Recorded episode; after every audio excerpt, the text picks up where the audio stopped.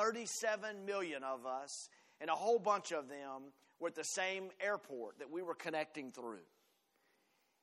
It struck me as ironic that as I looked at travelers, they didn't seem very thankful.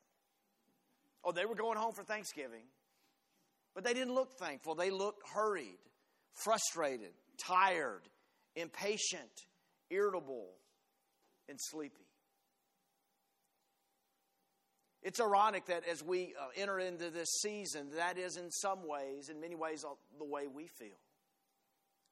You know, we have uh, been given, it's the law of our land to be thankful. Did you know that? You ever thought about that? I did this week. It's actually the law of the land this week to be thankful. You guys ever have forced fun? Maybe a parent or youth director, or somebody says, okay, we're going out and we're going to have fun, by God.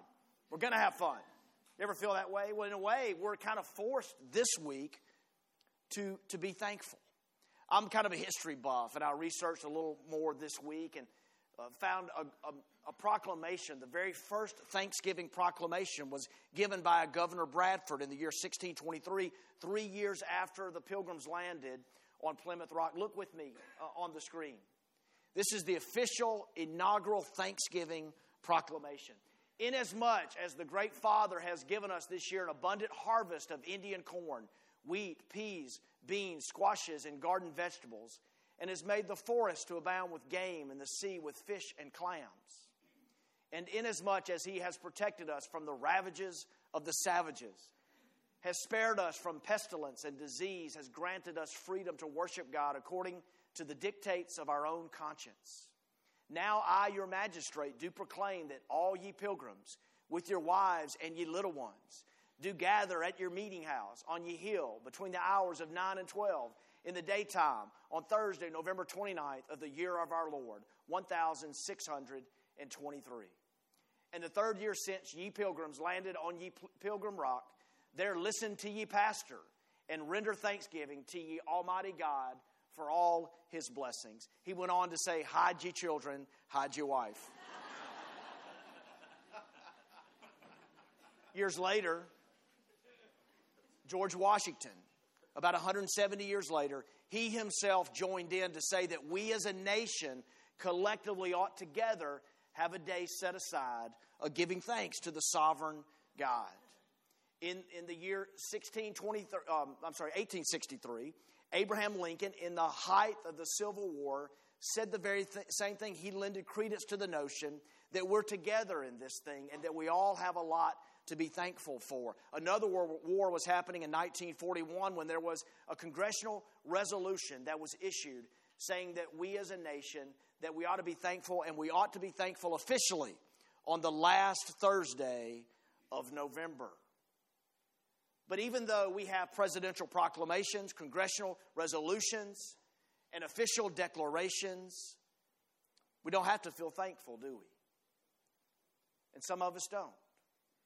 And that's why this morning I would like us to ask this very question. It's one of those how questions. Do we have it? Nope, we don't have it. But, but how, do we, how do we act?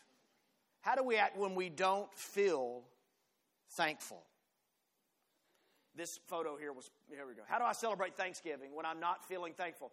Now, think about it. There was a time when, when our forefathers, they thanked God for their daily bread as Jesus instructed in the Lord's Prayer. Thank you for the daily bread. But when we go to the grocery store, we see this, don't we? You saw it a moment ago. They've been drinking in the back, I'm telling you. Cat had vodka, had something here, and they just, they just. But does that overwhelm anybody? Do you see the absurdity, the oddity? Now, look, I'm like you. I'm, I'm super excited that Fresh Market is opening.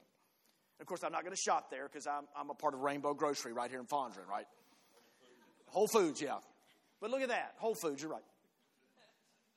Give us this day our daily bread. Do you get that? I mean, just let that, the preacher ought to shut up and just let that speak for itself. But how do we act? What do we do when we don't feel thankful? I want to give you a couple of passages. In fact, if you have a Bible, would you turn there to Psalm 42? And then I'm going to get you to turn to Ecclesiastes chapter 12. I'm going to draw out one really, really important word here. Psalm 42, we'll look at verses 1 through 5.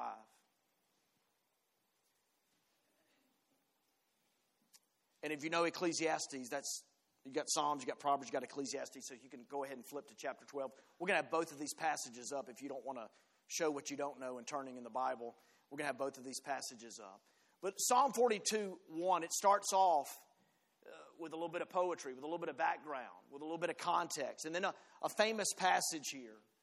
And some of you were uh, chasing the whitetails this week, weren't you? But as the deer pants for the streams of water, so my soul longs after you. You, my God. My soul thirsts for God, for the living God. Where can I go and meet with God? My tears have been my food day and night, while people say to me all day long, Where is your God? Verse 4 These things I remember as I pour out my soul. How I used to go to the house of God under the protection of the mighty one with shouts of joy and praise among the festive throng. Have you ever had told uh, ever heard someone say, I know you have, you ought to you ought to do this. Maybe today you're hearing this, you ought to be thankful. And there's two types of ought tos when it comes to the results of life. The first is, note takers, here you go. The first is an ought to obligation. This is something you should do. If you don't do it, you ought to feel guilty about it. Shame on you. You need to do this. A second kind of ought is an ought of opportunity. This is a fascinating prospect for you. This could be, at times, it could be the chance of a lifetime. Don't miss out on this opportunity. Now, going to give you a few scenarios, church, and you answer back to me which one this is. It is, is it the ought of obligation or the ought of opportunity? If someone says to you, you should go see Yosemite in May with the cascading waterfalls and the breathtaking beauty, is that an ought of obligation or an ought of opportunity? Opportunity. If someone says to you, you ought to pay your taxes, is that ought of obligation or ought of opportunity? Obligation. If someone says to you on Thursday night, you should go to the Egg Bowl, is that an ought of obligation or ought of opportunity? Yeah, it depends. State fans are answering different than Ole Miss, right? It depends if you're a bulldog or a rebel black bear land shark or whatever they're called themselves these days. It depends, right? Is, is it obligation or is it opportunity? Now, I've thought about this and played it out when it comes to this area of gratitude of this week of Thanksgiving. Have you noticed? Now, I'm a pastor, I'm a parent. My kids are growing fast, so this is not really at play now, but it, it was. It used to be a lot. But have you noticed this? Maybe parents are about your parents. And they'll say, they'll lean down to their children and they'll say, What do you say to the nice man? What do you say? What do you say to Grandma for the fruitcake? What do you say to Aunt Edna for the lima bean casserole? What do you What do you say? And the idea there is an ought of what? Of obligation. You ought to be grateful. You're not saying it. I'm going to say it for. I'm going to nudge you so that you will feel the ought of thankfulness. Now, let's quit picking on kids. Let's talk to adults. Right now. If you say thanks, is it obligation or is it opportunity? You see, this message flows really from Colossians. We've been in that letter in Colossians chapter 3. Verse 15 says, Let the peace of Christ rule in your hearts, to which indeed you were called in one body, and be thankful. Verse 16, Let the word of Christ richly dwell within you in all wisdom, teaching and admonishing one another in psalms and hymns and spiritual songs with gratitude, being thankful. But today, is it an ought of obligation or an ought of opportunity? Now, we do this a lot. We do a show of hands because we believe confession is good for the soul. If you, many times when you give thanks, if it's an ought of obligation, raise your hand. Just be honest. It's just sometimes you're just, you're doing it. Maybe, maybe mama's not around or dad's not around to tell you to say it. But it's this ought of obligation.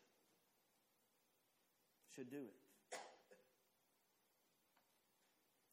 I remember years ago, I went to church in Miami. I think it was a year or two before uh, Susan and I got married. And I'd gotten up with some roommates at the time. We had gone to play some sandlot football. Played, we call it a turkey bowl in the neighborhood there. And then we had a festive meal, sat on that meal for a while, and then we went to a worship service, a special Thanksgiving worship service. And God just ambushed me in that moment when the pastor wasn't preaching, the worship leader wasn't talking, no staff person was giving direction or announcements. But there was a microphone in a rather large church with a lot of people around, and there was a microphone in the middle of the room, and it was open mic night. Ever been in an environment like this? Maybe you've done it around the dinner table or a small group or a smaller church setting. There were a lot of people. You had to get some gumption, some courage to step up to do this, but people did. And I remember one man, guy I knew. Everybody was instructed if you get up to the mic, just a sentence, maybe a paragraph, and that's it. But state what you're thankful for. And this one man stood up and to the microphone he said, I'm thankful that God has been with me this past year as I lost my job. One person said, I'm thankful that for all the money I've lost in the market, that I realized what I really do have, what really appreciates in value. One 10 year old boy, y'all, I know his mom and daddy. He stood up to the microphone. He said, I'm grateful that God was with me this year in chemo. Another woman in a wheelchair was pushed toward the microphone and she said, I'm grateful for God when this week the doctor looked at me and said, chemo or hospice. And I said, I'm done with chemo. But I felt a great peace from God. Man, I was ambushed in that moment. I remember that. I remember those people and I remember those stories.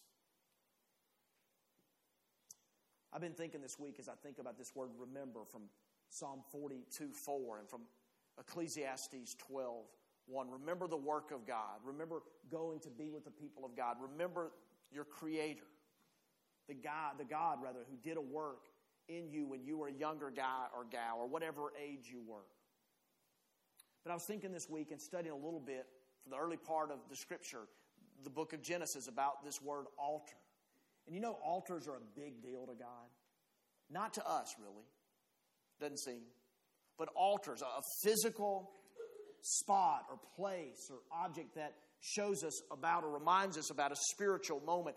Look at, look at Genesis, just some ideas here. Uh, there's an epiphany altar. I'd love for you to look at that later in Genesis 12 7. This was a moment where a man of God, Abraham, went back and he said, Here's where God spoke to me. I long for that voice. I've forgotten it, but here's where God spoke to me. Then Genesis 13, there's a thanksgiving altar where he goes back and he remembers some work that God had done. And I wonder about you do you have places in your life where God showed up?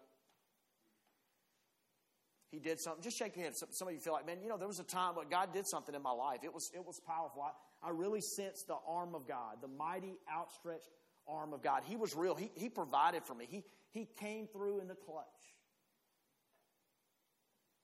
And many of you, some of you, I think, would say there was a place, and I know I've got him in my life. Steve and I were talking before the service about 2014. He was asking me about a, an opportunity to travel and do something. I've been looking at 2014 this week and thinking of some great opportunities that I do have. And some of those could include going back to special places in my life where God did a work. And I've even played them out in my mind. You ever do that? It's the anticipation of delight, the delightfulness of thinking, I'm going to go to this place, and then I'm going to go to this very specific place. And I'm going to bring a couple things with me because it's going to remind me of that moment when God did something. When a chain was loosened, when, when God spoke, when He gave me a sense of His direction in my life. Anybody have places like that?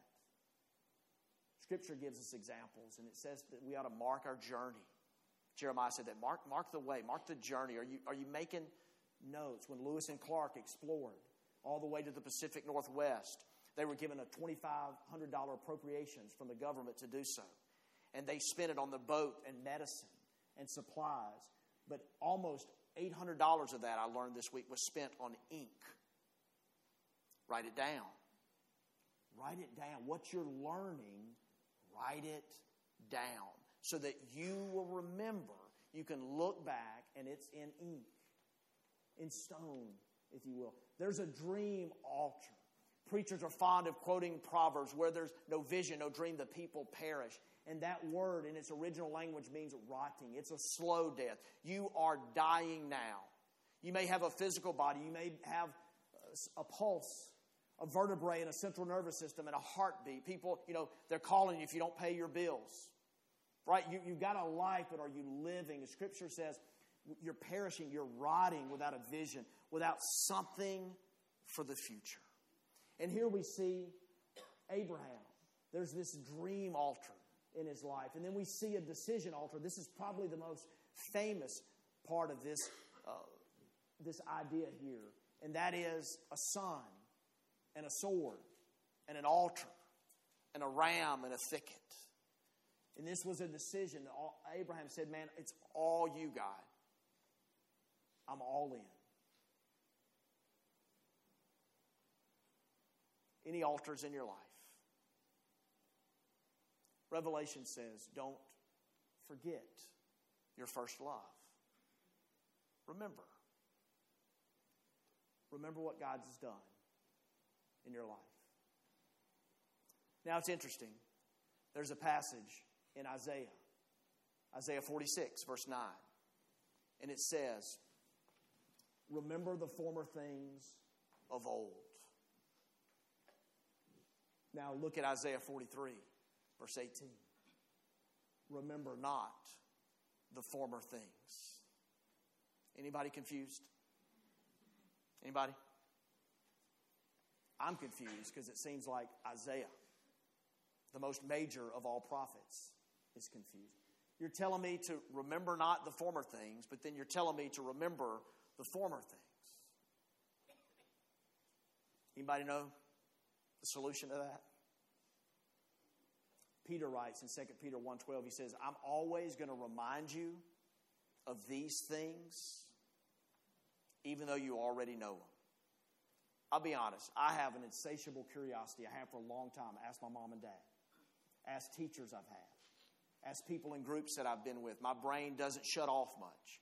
I want to know and I love novelty. I love new things. I love to learn new things. I love for the light to be illuminated and for me to the epiphany moment that I talked about. Ah, I see, I see, I see something new and fresh.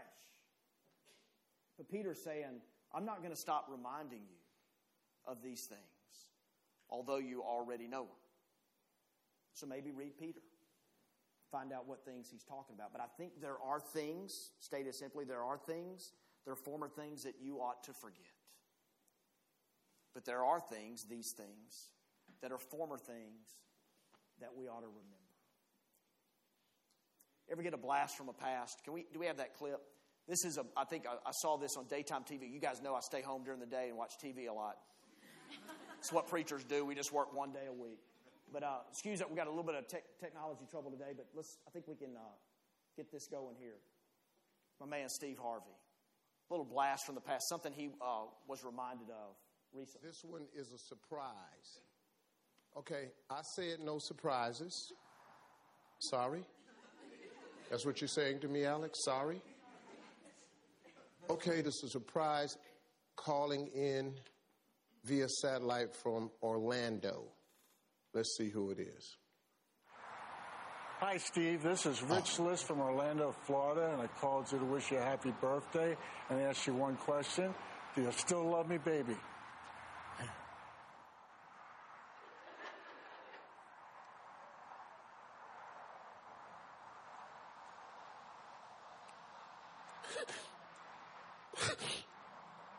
I'm waiting for my answer, buddy. Hey, man. I love you, man. Uh, I love you too, man. Yeah. You, you want to say hi to your girlfriend? Who, Becky there? Yeah? Hey, man. Uh, Say hi. Hey, Becky.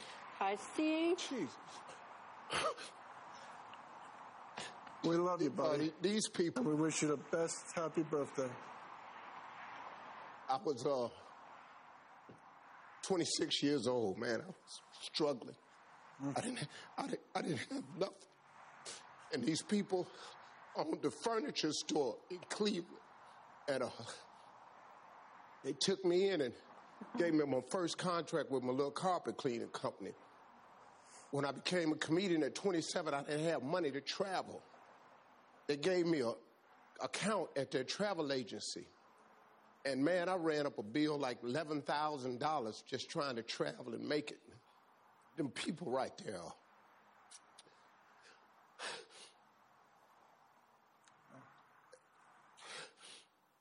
You know, man, they helped me out. Hey, man, I, I got money now, Rich. You got money? Matter of fact, hey, Rich, I'm gonna send Yeah. a plane to pick up you and Becky. I'm gonna fly y'all to got Chicago for the show. I've been looking for you for years, man. You found me, babe. All right. Have a great birthday, Steve. Have a great birthday. Thank you. I, I want to say, hey, man, What? you bailed me, man. I, I never forgot it. Thank you, man. Okay. We love you. We love you, Steve. I love y'all too, man. All right, I didn't need you. Bye bye. Thanks.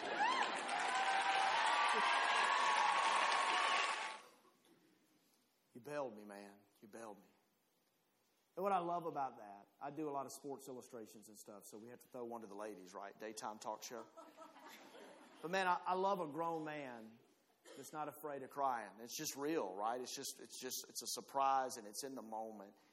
And I wonder if you got somebody in your life like that. Man, they were there for you. You needed them.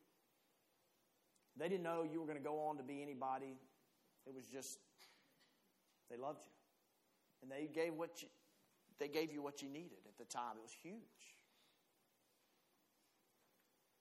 Man, I love to see somebody be grateful. You see, in the context of this letter that we're studying to the church at Colossae, it says that be at peace. In, you know, you're called. Let, let the peace of Christ dwell in you. You're called indeed to one body. This is a thing that we're in this together. This whole gratitude, this worshiping God and expressing thanks to Him, we're in this together. We are one body, not a bunch of different bodies. We're one body.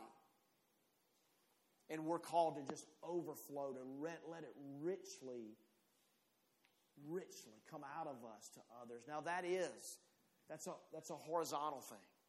That's a, a man to a man, a man to a couple who all those years ago, they were there for him. He's saying, he's crying, he's saying, Man, I lost you, I forgot about you. Well, I didn't forget about you, but we lost touch. And bam. I guess he's saying, I forgot to say thanks. And now I have this opportunity. I am who I am today because of what you did. Now go vertical. God has bailed us out. No matter how busy you are, no matter what type of ought obligation you have, this is not a walk where you fold your arms, where you're worried about what other people think of you, where you're so concerned about expression. But I think, I think we're called to say, God, you bailed me out. Some of you know, I know some of you know painfully about Chapter 11 bankruptcy. It cripples you for some time. The Christians have different ideas about this. But there's something called Chapter 7 bankruptcy. You know about that? Not everybody does. But that's worse than Chapter 11. That's the lowest of the lows, and that's a financial point where you're like, man, I, I'm wrecked. In the gospel to us, sin, the condition of sin, is chapter 7, and we need a Savior. Remember your Creator. Remember the days of rescue. Remember what He's done in your life. We're going to do the very thing. God gave Abraham, circ- uh, God gave Abraham circumcision. He gave Noah a rainbow. He gave Joshua a pile of stones. Build it here and remember, and all the people behind you will remember. Jesus took ordinary, everyday objects like bread and wine, and He said, Let this allow you to remember my love and my sacrifice. We're going to do that today as Will and Molly make their way up to lead us in song. We're going to have four leaders around the room at the elements, at the bread and the wine, two in the front, two in the back. You're going to be instructed by an usher of when you and your row will stand in the direction that you'll go to take the elements. We're going to ask that you'll take a piece of bread, the bread representing the body of Christ, and take that piece of bread and the bread only, not your fingers, but the bread, the tip of that bread, dip it into the wine or the juice. The cup is labeled wine or juice, and it's your choice, but you dip in. When you take the element, the bread, they will say to you, This is Christ's body broken for you. And when you dip into the wine or the juice, they'll say, This is his blood shed for you. It's our way to remember. Paul said in 1 Corinthians 11, Don't take this in an unworthy manner. If your heart is not right, don't do this. What did he mean? He meant that we need to know that Christ has made us worthy, and it's not our own merit. What he has done for us, it's enough. He's imputed his righteousness to us. He went to the cross, he died for you. Today, with thankful hearts, we remember him. An usher may point to you and it may feel like obligation, but my prayer is that we, you and I, grow more and more into seeing it as an opportunity to express deep gratitude to Him. Would you stand? We pray for us, and then we're gonna we're gonna partake.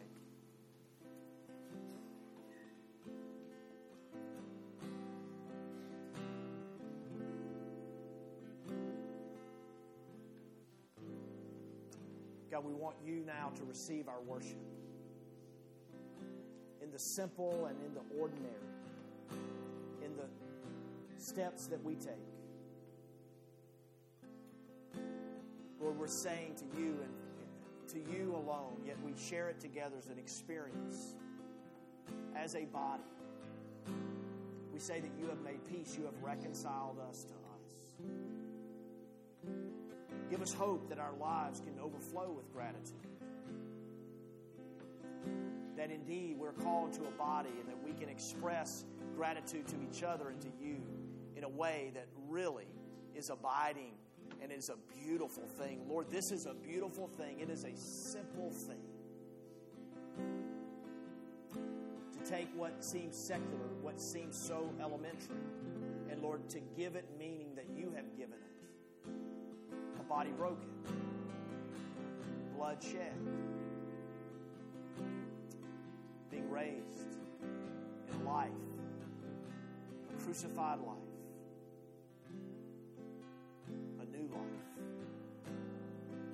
Lord, we ask that you receive our worship as we remember our Creator, as we remember our Savior, as we take a pilgrimage to the cross, to a place of grace.